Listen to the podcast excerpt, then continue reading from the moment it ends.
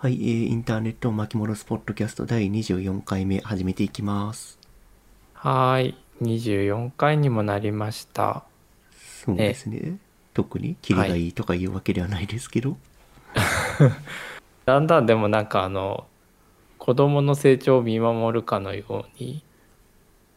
回数を重ねておりますが、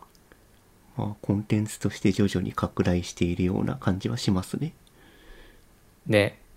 あとあれだよね。なんか、やっぱそれあの、アフターというか収録の後によく僕ら喋るけど、なんか思考の整理になるよね。ああ、そうね。たそれはそうですね。うん。うんうん。そろそろ、まあれですね、うんゲス。ゲスト呼びたいですね。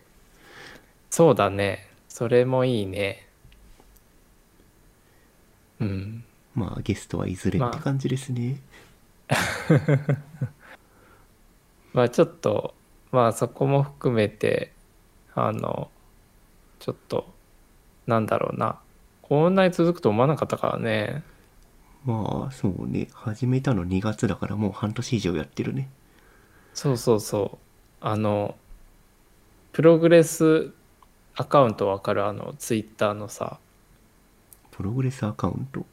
ああ、えーっとねな何パーセント終わりましたみたいな。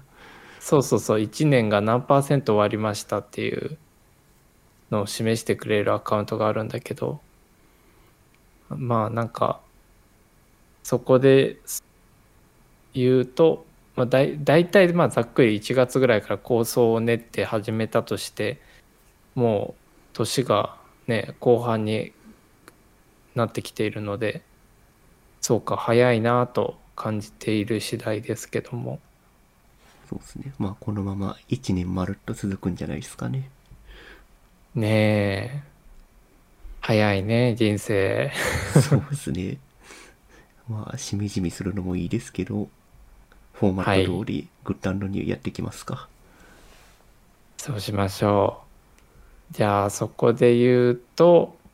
えーっと、僕がグッドニューなんだけど、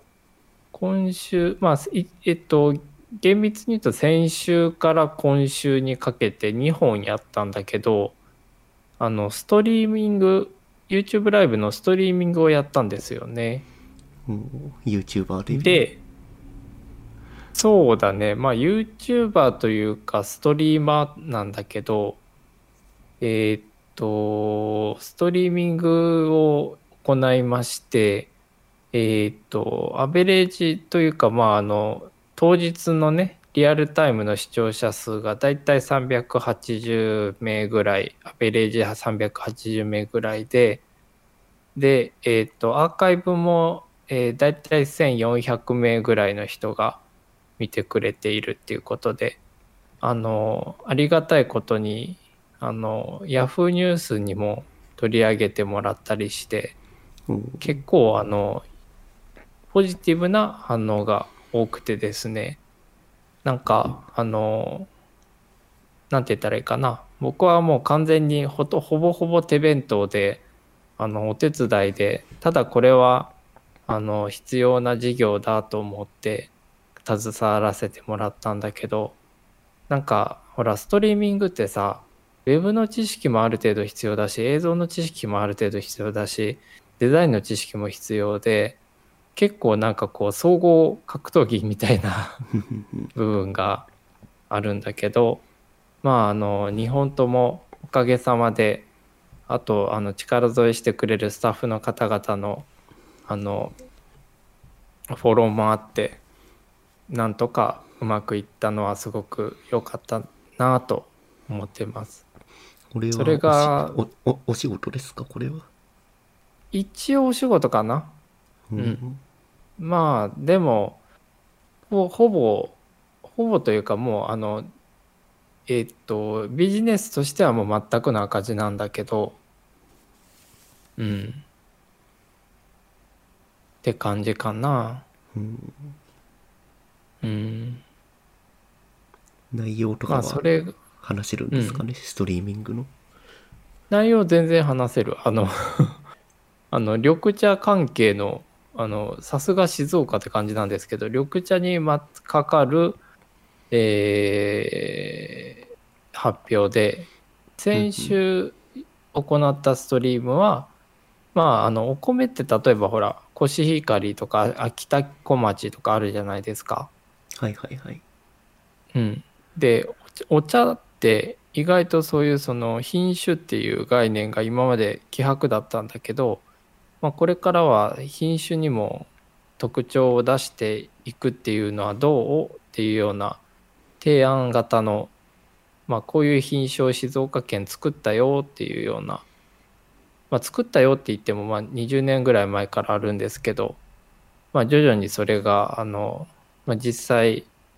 え栽培をしている方が増えてきていてまあ病害虫に強いとかまあいろいろあと味も良かったり水色っていうんだけどなんかこのグリーンの色だね。色もすごく綺麗だったりしてえーとってもいいよというかまあなんかそういったその品種っていうところからブランドブランディング小売りのことを考えていくっていうのもいいんじゃないっていうような話が1週目で。うん。で今週やったストリーミングはまあえっと表題そのまま言ってしまうと緑茶と新型コロナウイルス研究のシンポジウムというもので、えー緑茶に含まれる成分が、えーまあ新型コロナウイルスを、えーに、えー効くんじゃないかというか、えーまあ、そういった論文が、えー国内外で発表されているんだよね。でまだ査読通ってるものはあるかないかぐらいでまだまだの領域ではあるんだけどただえっ、と実際にえーなんえっ、とね例えば試験管の話だけど試験管に唾液入れて10秒間だったかな。えーコロナウイルスが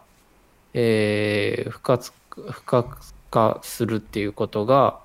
えー実際に、えー実験データとしてあるんだよね。ああお茶の効果でコロナのウイルスが不活性化する？そうそうそうそうそう。であのまあ昔からなんか静岡のあの方々に伺うと小学校とかでこうあのうがいをお茶でしたりとするっていううんあのなんて言ったらいいかな。教育ではないけどなんかこう教育でもあるか。えー。まあ僕らがほら名古屋にいた頃に給食を食べる時にこう瓶の牛乳が出ていたみたいなあのノリであのお茶でお茶緑茶でうがいをしたりとか緑茶が給食に出てきたりとかしているようなんですけどまあそのぐらい身近なお茶でなんとなく健康にいいよねっていう、えー機運は機運というか、えー、と意識はみんな持ってたんだけどそのなんとなくをエビデンスを持って科学的に、えー、と研究している方が、まあ、国内外にいらっしゃって、まあ、そのうちの国内でまあ、主要な論文のうち2本出されてる方に登壇いただいたっていう形かな。おーなるほどうん。日本人がコロナにかかりづらいって言われているファクター X がもしかしたらお茶かもしれない、ああ、それもあり得るよね。なんかね、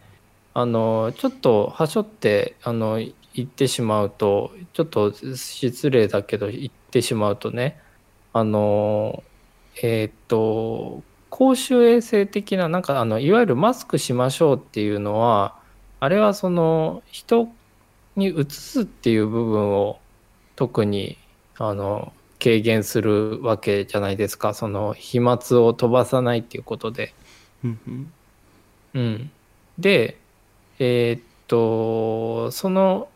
まあさっき言ったように唾液の中の唾液の中にコロナウイルスって新型コロナウイルスってあの含まれてしまうから厄介で例えばそのインフルエンザとかっていうのは痰とかその咳き込んだりした時に初めてこうあの、まあ、飛沫というか飛沫になってこう拡散されてしまうんだけどえー新型コロナウイルスが厄介なのはその唾液の中に含まれちゃうから、えーまあおしゃべりもだし、まあ、あのかなり拡散する確率が高まっているっていうところなんだよね。うん。うん、で、えっ、とその飛沫を、まあ、防ぐ飛沫の拡散を防ぐのがマスクの役割なんだけど、まあ、そこと同じような感じでさっきの話に戻ると試験管内でのお話だけどもまだ現状はね、えー、と唾液の中でも、えー不活化するっていうことが、えーコロナウイルスが不活化するということが明らかになっているので、えーマスクをつける感覚でこう例えば人に会う時とか人と会ってる時はお茶を飲むっていうようなことが、まあ、ポピュラーになっていくといいよねっていうような、えー現状のまだ査読通ってないって重々先生も、えー置いてのお話だったけど公衆衛生的な意味で、えー緑茶を飲むっていうのはいいんじゃないかなっていうお話でしたね。う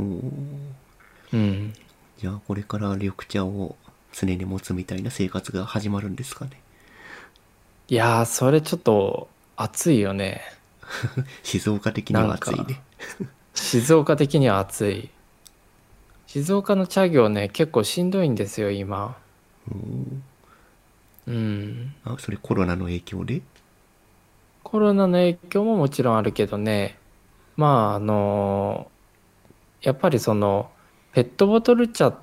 がすごいあれは売れるようになっているんだけどペットボトル茶は実は静岡県内が産地になってるものってすごい少なくてね。あの静岡ってあの平野部よりどっちかというと山の中山間地域の方でこう、まあ、小さい畑を手仕事で、えーやっているお茶栽培しているっていうところがすごい多くてね、うんうん、そうなってくるとなかなかそのペットボトル茶向けのそのガーってこうオートメーションでうんうん。大量生産とかできないんだ。そうそうそう。に対応できないからなかなか静岡茶静岡ってやっぱお茶のイメージはあると思うんだけど結構その厳しい現状があってでさっき言ったその品種をで売り方を変えるのかど変えるのはどうかっていう話もまあそこと実はつながるんだけどやっぱその後継者が少ないっていうのも儲からないっていう部分がどうしてもあってね。あの茶業一本で生活が立ち行かないよね。じゃあ僕は仕事を他でするよっていう、まあ、次の世代というか、まあ、僕らの世代の人って結構多いんだけどまあここが、えー儲かるというか、まあ、生活ができる産業としてお茶がもう一回、えー進行されていけば、えーもしかしたら後継者問題も少しは解し解決に向けて動くのかもしれないし、えーそうだね。まあその後継者問題ももちろんだけどその静岡茶っていうのは意外とかなり今ターニングポイントにいて、えーままずいっていう言い方あんましたくないけど、まあ、じ実際結構まずい。うん、どこ行ってもやっぱ70若くて70の人とかで高齢の方だと8090の人とかが従事されてるのでああお茶の静岡がこのままだとなくなってしまうというような危機感を勝手ながら自分も持ちでさっきのストリーミング日本はほぼほぼ手弁当でやってやらせてもらったっていう形なんだけど。まあ、ストリーミングはブランディングとコロナに効くっていう2つの面から静岡茶のか価値を高めようみたいなそういう放送だったのかな？そうだね。おっしゃる通りです。いいですそうなんですよ。よ良くなってほしいですね。まあ高齢化問題はどこにでもある問題ではあるけど、まあね。うん。静岡のお茶産業はまあ一大産業な気がするのでそこがなくなっちゃうのは結構危ないから、なんとか頑張ってほしいですね。ね。本当にそう思います。じゃあまあグッドニューはそんな感じかな？うんうん。そうですね、うん。うん。でなんか先週会社を作った的な話をしてましたがうん。その辺とかはどうなんですか？そうだね。そこもね結構大変でね。なんかね会社作ったのはいいんだけど手続き祭りがもう未だに続いてましてですね。なんか銀行あはの、うん、11月とか10月とか言ってなかったっけ、そう銀行は11月です。11月のもう日付も決め打ちで半ばのあたりって決まってるんだけどそこで審査があって、えーそこで開設できるかどうかその場で決まるかは分かんないけどまあ審査を受けるっていう流れになってます。まあ銀行以外の手続きがあるわけかまだ、そう。税務署に行くとかまあ他にもいろんな、まあ、役所に行くとかね。うん。なんか実際僕は法人を作って何かしらのこう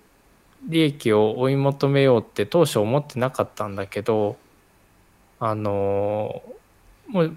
ぶっちゃけ個人事業主でいいんじゃないって思っちゃった反面会社組織じゃないと受けれない仕事っていうものもやっぱりあって例えばさっきのストリーミングとかもあの発注元が本来は会社組織じゃないと受け入れなかったかがゆえに、えー手弁当でやることになっちゃったりもしてるので、うん。えーっとやっぱ、まあ、会社はあってもいいかなとは思いつつあまりにも負担が多いのでなんとかならんかなって少し思いますね。その辺のななんだろう。そのうんスタートアップにまあ該当すると思うんだけどうちも。あのスタートアップする前のあのステージに立つまでが結構あの経営者というか、まあ、代表の人しんどいよっていう話やね。その辺とかってアウトソーシングできないんですか？できんのですわこれが。なんかそここそデジタル庁とか頑張ってほしいんだけどね。うんうんあの登記簿をね早速取り寄せたんだけどあのもうあれでしたよあの現地に行くかインターネットエクスプローラーで Windows から、えーチャリンチャリンしてくださいっていうその2択しかなかったので、もうお察しですよね。Windows で IE11 から申し込み？うん。そう、そういうこと。はあまあねそこはうんしょうがないところもあるけどそのシステムが古く システムが古くて IE11 の機能を使わないとなんともならんみたいなことはあったりするので、ねえ。まあ、そこはねインターフェース変えるだけだからなんとかしてほしいなっていう気はするけどまあね。まあそんなわけで Windows マシンを買っちゃったよ、結局。おお あれサーフェイス持ってなかったっけ？サーフェイス持ってるけどね、ストリーミングやっててね、あ、マシン足りねえって思って、もう一台買ってしまいました。もう一台サーフェイスですか？いや、あの、LAN が物理的に挿したくてですね、LAN ケーブルが。はいはいはい。あのシン、 ThinkPad にしました。ああ ThinkPad。うん。頑丈なやつですね。もうあの間違いないやつ。ポート ポート絶対全部ついてるよねってやつ。もうあのストリーミングやってるとこうてんやわんやになって USB-C to VGA とか HDMI とか LAN とかのハブもあれこれは欄がついてる。これはついてないとかもうわけわかんなくなっちゃうんだよね。うんで例えばサーフェイス端子がすごい少ないのでまあデザインもいいしライゼン搭載のモデルも出てるしサーフェイスも検討には上げてたんだけど、まあ、若干世代が古い CPU も含めたアーキテクチャだったっていうところとまあ ThinkPad めっちゃ安かったんだよね。うーんいくらぐらい？えっとね 4K で Ryzen 7で 4K ディスプレイで Ryzen 7でメモリがえっと16に8ギガ足してえっと GPU だけ載ってないんだけど内蔵なんだけどまあストリーミング用途ではそれで十分なのでよくてえー画面が14インチでえー、13 14万か、うん。うん。それなりに安いでなそう。でポイント還元があるから実質12万。うーん。うんだからシンクパッドかそう、まあ、正直ね M1 の Mac もう一個買い足そうかっていうのも迷迷ったんだけどあのまあでも今このタイミングで2ポートのあれを買うってちょっと端子が欲しいっていうね理由があるもんですから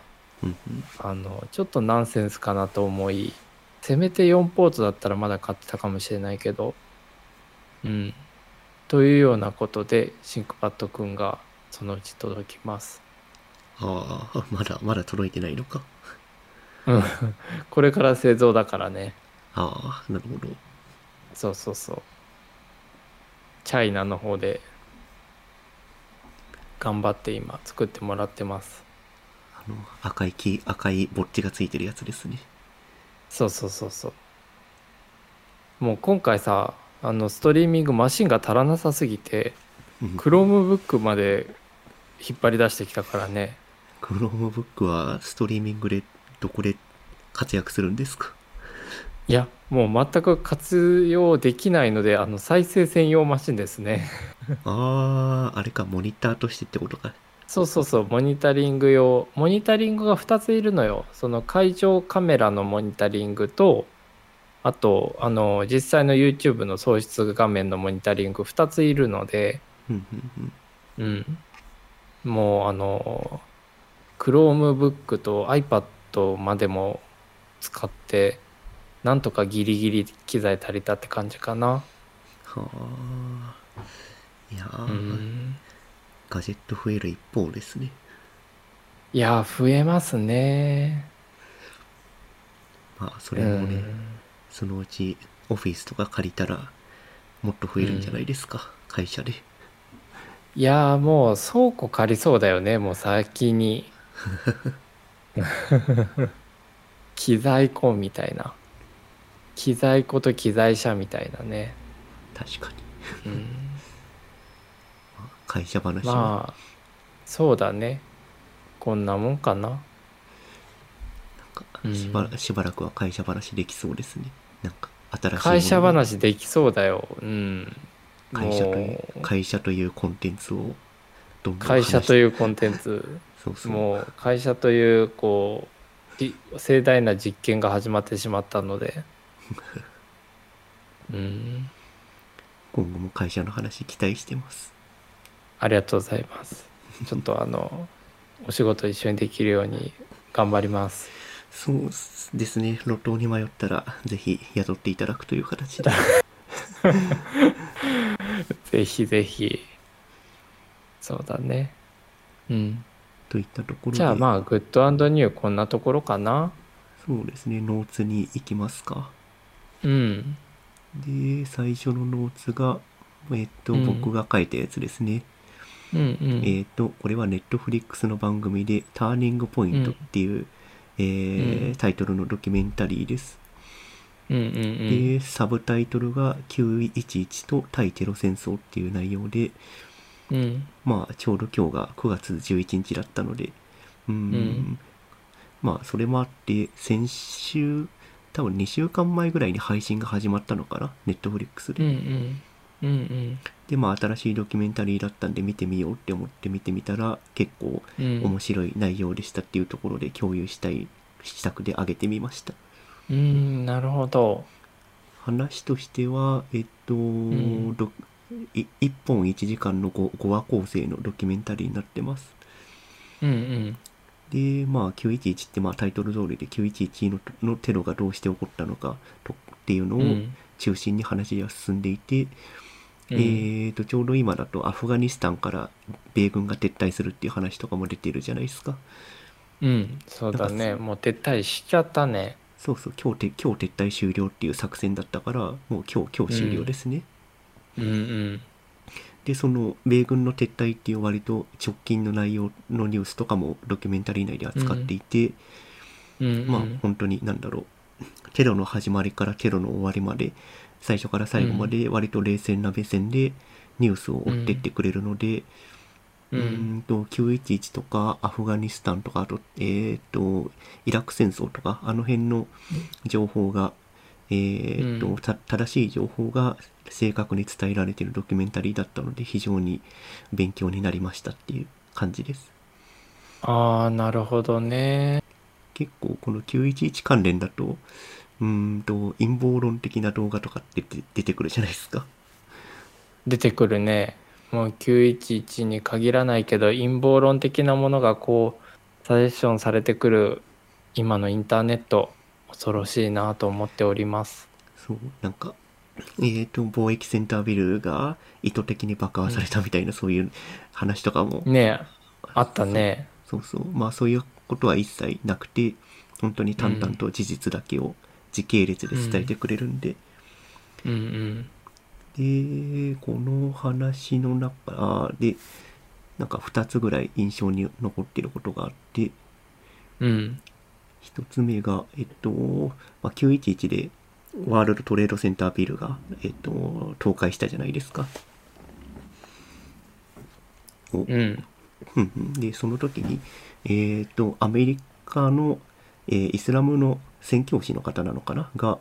うん。えっとそのグラウンドゼロに今なってるけどそのグラウンドゼロの近くに、えっとうん。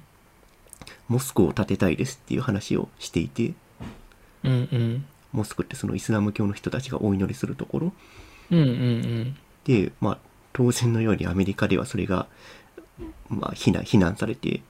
その、うんイスラム教徒の人が起こしたテロの現場になんでモスクなんて建てるんだって非難をされてしまっていましたと。うんうん。でも宣教師の人はそれは、えっ、と今今やるべきでそれをうん。アメリカ国民が許容することがアメリカの発展につながるんだっていう発言をしていて、おおなんか本当に分断されアメリカがその民族とし民民族というか宗教とかで分断されている中でそういう活動をして非難されることを分かった上でやって、うん。それが許容許容されたらアメリカはすごいうん。いい国になるっていう、そういう思想のもとでそういう活動をしてした人がいたっていうのはうんうんうん。なんかそういうニュースとか全然流れなかったじゃんこっちでは。そうだね。それは時系列的にはいつ頃の話なんだろうか本当にグラウンドゼロ、あ、911が倒、あ、911じゃないや、その、ビルが倒壊した後で、多分、うんど、どれぐらいの期間経ったかちょっと覚えてないけど、その本当に1年経たないぐらいのうちにそういう活動があったっていう話だね。へえそうだったんだ全然存じ上げなかったなうん。ね、だからそういうアメリカ、うんと、日本には届かないニュースとか、その辺が、うん911関連のニュースがちゃんと時系列で話されてたのが、うん、なんか非常に印象的ですね。なるほどで、あと、あもうひ二つ目が、えーっと、何話そうとしてたんだっけな？あ、そうだ。えっと、ーうん俺、ほん9 911の話をずっとしてるんだけど、うんその最終的にどういう話に帰結するかっていうと、うんえー911の時に対テロ用に、ええっ、と、大統領が、えっ、と、武力行使するための権限っていうものがどんどんどんどん解放されていったんだよね。うんうんで、それ、まあ、それが20年前とか10 19年前とか、まあ、わそそのテロが起きた直後ぐらい。うんで、そのアアメリカの武力行使の権権限を、えーがずっと緩い、ま、状態のままで今も続いちゃっているので、うん。うん。このままだとちょっと戦争やりやすい状態になってるので危ないよねっていうところでこのドキュメンタリーが終わっていました、えまあ、なのー、ごです最終くあのうんうん最終的にはその、えー、と今のアメリカの、えー法うん。法律の状態はちょっと危険ですよっていうのを、えー継承するような内容になってました、なるほどねなんかそういった現行制度に警笛を鳴らすみたいなものって国内にいてもだしもしかしたらアメリカ国内日本国内にいてもだしアメリカ国内にいても情報に接しようあるいは接するそれこそペイウォールじゃないけど接するポジションにいる人じゃないとなかなか受け取れない情報かもしれないね。そだからそれを多分911っていうのはなうーんとた建前とはちょっと言えないけどそれは、うんえっとドキュメンタリーを読ますための広告で多分一番伝えたかったことはそれなんじゃないかなって思ったああ、なるほどね。ああ、なんか、そうなると、こう、ターニングポイントっていう表題もなんかちょっと、そその法令の法法制法制度の面でもちょっと納得がいくね。うん、だからドキュメンタリーとして非常に素晴らしかったですね。最後に伝えたいことをちゃんと伝えてるっていうのは。うんうんうん。なるほどね。911の20年前ですけど当時どうでした？当時は中学生だったかな？中学だで、中学か、うん。そうだ中学生か。そう。確かそうだった気がするけどもうあの最初日本のテレビ見てたんだけど訳が分からなくてうんなんか CM とか入ってうるさいしであのずーっと CM を挟まずに中継してたのがやっぱアメリカのテレビ局で CNN だっただったんだよね。でうちはたまたまいわゆるあの南市町地域といってあの土地が低くて、えー当時ケーブルテレビのテレビを引いてたんだけど、まあ、光テレビとかっていうのがまだ存在していない時代だったので、まあ、アンテナが立てれなかったんだよね地上波の。うんうん、でえーっとやむなくというかなんか仕方なくあのケーブルテレビを引いていたがゆえに CNN とかあイギリスの BBC とか見れたんだけどそしたらその CNN を、まあ、僕は911の時ずっと見てて、え2期目が突入したその瞬間もずっとその中継を見ていた覚えがあるんだけど、うん。えーなんか今の僕の仕事とも結構つながっているある意味ではそのターニングポイントになったんだなって今は振り返ると思うんだけど911のライブ放送はまああのまあその街の人とかの声はねやっぱりそのあの「オーマイガー」とかこう「なんてこった」っていうようなこううめき声にも近いようなさ悲痛な叫びがまあ入ってはきていたんだけど、えージャーナリストの方々とかそのカメラマンの方々とかっていうのは淡々と事実を伝えるっていうことに徹していたっていうのがすごい印象に残っていてうん。で加えて、えーまあ、そこにかかる情報デザインだよね、まあ、具体的に言うとテロップのデザインとかっていうことになるんだけど、えーなんかこう危機感を煽るわけでもなく本当にこうまあ当人たちつまりその当時の番組の制作者の方々はとても平常心では入れなかったと思うけどそれでもジャーナリズムに徹してたっていうその姿がすごく印象的だったしそれが今のし僕の仕事との向き合い方にもつながっているな考え方にもつながっているなというふうに思うね。うん。素晴らしい、うん。さっき話してくれたストリーミングとかにもつながるんですかねそれは。つながります。めちゃくちゃつながります。あのストリーミングもなんて言ったらいいかな。まああの全部一人でやっちゃえることだとはいえやっぱ映像の知識も必要だし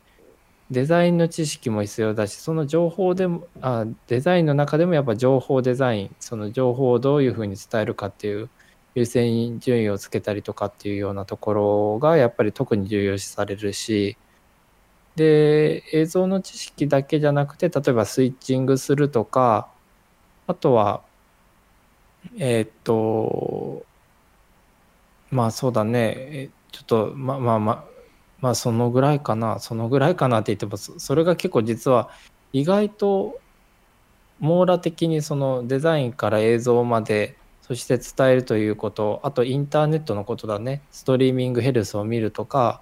ビットレートをどのぐらいに設定するとこの回線だといいよとかそのあたりの当たり位置を見つけるとかっていうのはまあウェブと親しんできたからできたことかなって思うしさっき言ったその911の放送でまあちょっとうまい言葉が見つからないとはいえまあ、えー影響を少なからず確実に受けているので、えーまあ、僕の今の仕事に本当に直結していると言って過言ではないね。当時のニュース映像を見て情報を伝えることの重要性を知ったとか、そんな感じですか？そうだね。情報を伝えることの重要性とあとはその伝える上でのスタンスとか心構えとかっていうところかな。うんうん、中学生の段階で仕事を見てたんですね、いやー見ましたよ。でほらもうずーっとそこからその思いのままあのちょっとこれ微妙にノートに何にも書いてないことだけどあのほらその思いのまま学部の就職活動に臨んでカッピーに手助けをしてもらったことがあったじゃないですか。ああ某テレビ局の？そうそうそう某めテレビ局の面接だか採用試験だから前の？そうそうそう。あれさなんかあの、まあ、僕は学力が足りなくて結局落ちちゃったんだけど、えーカッピがすごいもうそのね結構短いスパンだったよねあれは。うんそうね。うん、パンパンパーンとこう一次選考二次選考三次選考とどんどんどんどん通っていって最後の関門最初何百人もいたのが数名になったところで学力試験があったんですよね。うん。でさあ勉強今までしたかしてこなかった植松くんどうするってなってカッピに泣き半泣きでこうあの 相談に乗ってもらいつつ教えてもらったんだけどまあでもまあそんな一夜漬けでどうにかなるもんでは当然ないわけでまあそこでまあ選考としては落ちてしまったんだけどまあでもいやあの時はいろいろお世話になりました本当に。いえいえとんでもないですいえいえいえ。なんか記憶も忘れちゃってるけど、いや、バカな話だけどさ、僕はあそこで初めて、あ、こういう時に勉強って必要だったんだって初めて思ったんだよね。うんまあ、まあそういうとこだけではないけどまあどこかで必要になる時はあるよまあね。で、なんか初めて、あの、ああ、そっか、だから勉強しないといけなかったんだっていう、すごいバカな感想を覚えたんだけど。まあでも、あの、某テレビ局の方々は、すごい真摯に僕の話も聞いてくれて、で、学力試験で最後の最後の、本当最後まで残れたんだよね。それは本当に嬉しかったな。うんうん、なんか当時今どうなってるかちょっと分かんないけど当時はその技術職といわゆるアナウンサー職みたいな感じでこうあの分かれてたんだよね。うんで僕はどぶっちゃけどちらに該当するかって言われるとギリギリ技術職なんだけどでもなんかこうテロップのをデザインしたいとかこう情報デザインがなってないとかっていうこうこいつは何の喧嘩を売りに来たんだみたいな 人だったと思うんだけどそれでもなんかその意図を組んでくれてその最終選考まで上げてくれたっていうのはすごく今でも感謝しててうん。まあ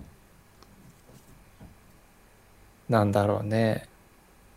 結果今インターネットの時代というかインターネットと映像がさらに密接に結びつくようになってあの当時思ってたことを自分のなんだろうな自分だけでって言ったらおこがましいし実際スタッフの力添えをしてくれるたくさんの人たちのおかげで成り立っているわけなんだけどでもなんかこういろんな概念を結びつけて、まあ、ストリーミングだったりっていうことができてるっていうのはなんかああの時思ってたことがやっとこう線になったというか点がつながったなっていうような意識はすごくあるので、えー、ストリーミングの仕事もだけど最近取り組んでいるいろいろな仕事はかなりモチベーティブにやらせてもらっているかな。当時はあれだよね、うん、でテレビとかじゃないと映像配信とか全然ないような状態でコンテンツとして。そうだね。そう。で今だと当時、うん、YouTube とかいろいろそのインターネットの回線が太くなっていろんな配信とかもできるようになったんで。そうそうそう。だからさなんか当時僕がそのテレビ局に吠えてたのはですねあのこのテロップとかこの番組の作り方やと日本のあの、まあ、美術的なというかデザイン的なきあのレベルというか全体的なアベレージのクオリティが上がらないからあのキー局であるあなた方しっかりしてくださいっていうニュアンスのことを言ってたんだけどね。うん、でも今そのメインのフィールドがインターネットに移ったので、ある意味ではそのえー、っと自分が一番やりたかったのはやっぱその日本の平均的な、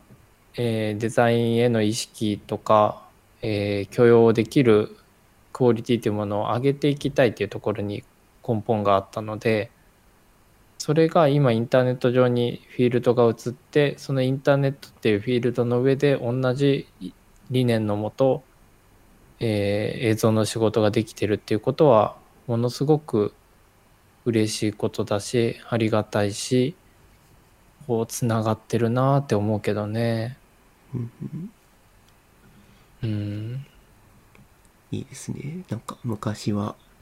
テレビでしかできなかったことが普通に誰でもできるような状態になってるので、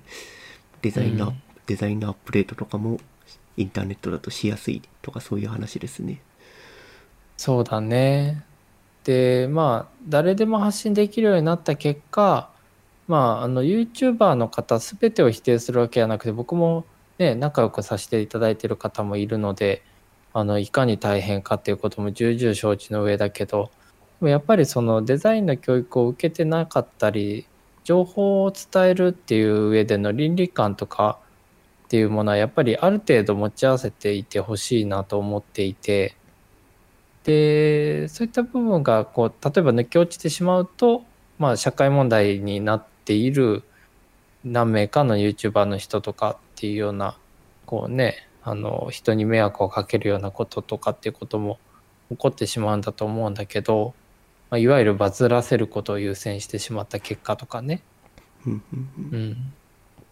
まあなんかそういった部分で、まあ、メディアリテラシーの重要性っていうのをものすごく感じるしまあ自分はなんかそのまああの実はその YouTube のエンタメコンテンツの作り手というかまあ担い手になるか研究職に就くかっていうこの選択を迫られた時があったんだけどうん。そこでこうあの、えー結局研究職を選んだ理由としては、えーやっぱその就職活動の時と同じであのやっぱ根底の部分から変えていかないとこれは意味がないというふうに思っていて、えーそのまあちょっと言い方悪いけど事実として毎日更新みたいなこう動画ののクオリティを上げるっていうそのそこよりもえーっともっと根底的な、まあ、発信の仕方でにかかる倫理観とかあるいはデザインリテラシーみたいな部分を高めるためにはあそういう意識を持ってる人を育てないとダメなんだというふうに思ったので教育および研究機関っていうところに身を置きたいなっていうふうに思ったっていうのが今につながってるというか今のね場所に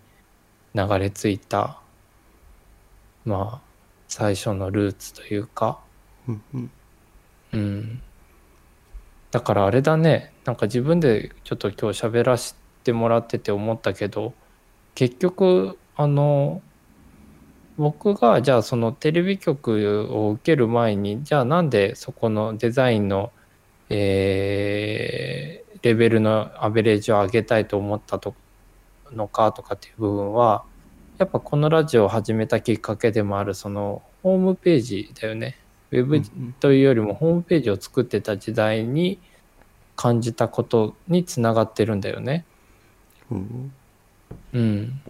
なんかホームページ作ってた頃にプロバイダのディレクトリでこうウェブを作ってた頃にああそうかなんかまあ海外のサイトも当時から見れたからねなんなんで日本ってこんなにあのごちゃごちゃしてるんやろうとかあるいはコンテンツはすごく面白いのになんでこんなに見にくいデザインになってるんだろうとかって疑問を覚えたこととあとやっぱ一番嬉しかったのは自分がやってたホームページに対して、えー当時中学だったけどあのすごい素敵なデザインですねっていうようなコメントを一言残してくださった方がいらっしゃってまあその人のコメントは今でも覚えてるしなんかあ見てくれてる人は見てくれてる。どういうことかというとその機能ではないんだよね。その見てくれっていうのは。うん、それがファンクションではないんだけどだけどあのやっぱりあの伝わるものではあるんだなということをそこで感じて、うん、取り組みを続けたいなと思った次第ですね。うん、昔。なんか。昔の昔のホームページってうんうん。いついつ頃の話ですか？あもうめっちゃ初期よ「どうもステーション」よ。ああ なるほど。ちょっとあのえーっと僕らの間でしか伝わらない概念などでつあのお伝えすると「どーもステーション」というのは僕は NHK の某茶色いどーもくんっていうあのキャラクターが結構好きでで、えーそのファンサイトみたいなものを作ってたんだよね。でただまああのどーもくんの衣装をパクったりすることはできないっていうのは当時ながらになんとなく知っていたのでまあ自分でデザインをして、えー当時はフレームタグとか使多用してた覚えがあるけど今思うと多分散々なものだけど あのまあブルーベースのなんか青色ベースのねデザインで作ってた覚えがあるんだけどあのインターネットアーカイブとかディグれば多分出てくるんだけどもう URL 忘れちゃったから どうしようもないんだけどあのまああのそうだねえーっと手書きで書いてたファンサイトが「どうもステーション」というのファンサイトがありましてでそこのデザインを掲示板で、えー褒めてくださった方がいらっしゃったということですね。古き良きインターネットですね。そうですね。掲示板か。掲示板はレレンタルとかだったっけ、その時は。レンタルだったか、それか CGI の何かあの、いわゆるケントウェブさんとかのこう貸してくれるものを自分のサーバーに展開してたか、ちょっとどっちだったか定かじゃないけど、うん。今、レンタル系、あ、レンタル掲示板今まだあるのか？あると思あるね。GMO とか？う。うん提供してますね。まあ、機能してるかはわかんないけどね。うんうん。うん。そうなんですよね。いやー、ね、昔はレンタル掲示板とか、さっきも話に出たけど、ケントウェブさんから掲示板のパールのスクリプトをダウンロードして、うん。うん掲示板とか、なんかサーチエンジンとか作ってましたね。作ってたね。いやー、ケントウェブさんと読みサーチさんにはもう相当お世話になりましたので、もう、あの方々がいらっしゃらなかったらもう僕らは多分存在しないね。そうね、ケントウェブでパールのスクリプトをいじって、なんかプログラム楽しいなとか思い始めた気がするな。ああ、わかるわかる。なんか、あの、ちょっとこう書き換えて、あ、変わったって言うと嬉しいし、動かんくなったら、ね、こうコントロール Z で戻って、もう一回 FTP でアップするみたいな、もう今、あの、今考えると考えられないけど、こうステージングとかっていう概念もないからさ、いきなり本番サイトでやったりしてたけど、そうね、いきなり本番とか、あとなんか、うん。B、BK ってディレクトリ掘ってそこになんかステージングっぽいもの作ったりとか。ああ、やってたなーやってたやってた。僕もやってたな。うーん。いやー、懐かしいな。パールのスクリプト読んで、自分で一から何か作ろうとかってやってた気がするな。そうだよ。あの、その、僕がデザインいいねって言ってくださった方がいたぐらいに、カッピは、確か小説を投稿する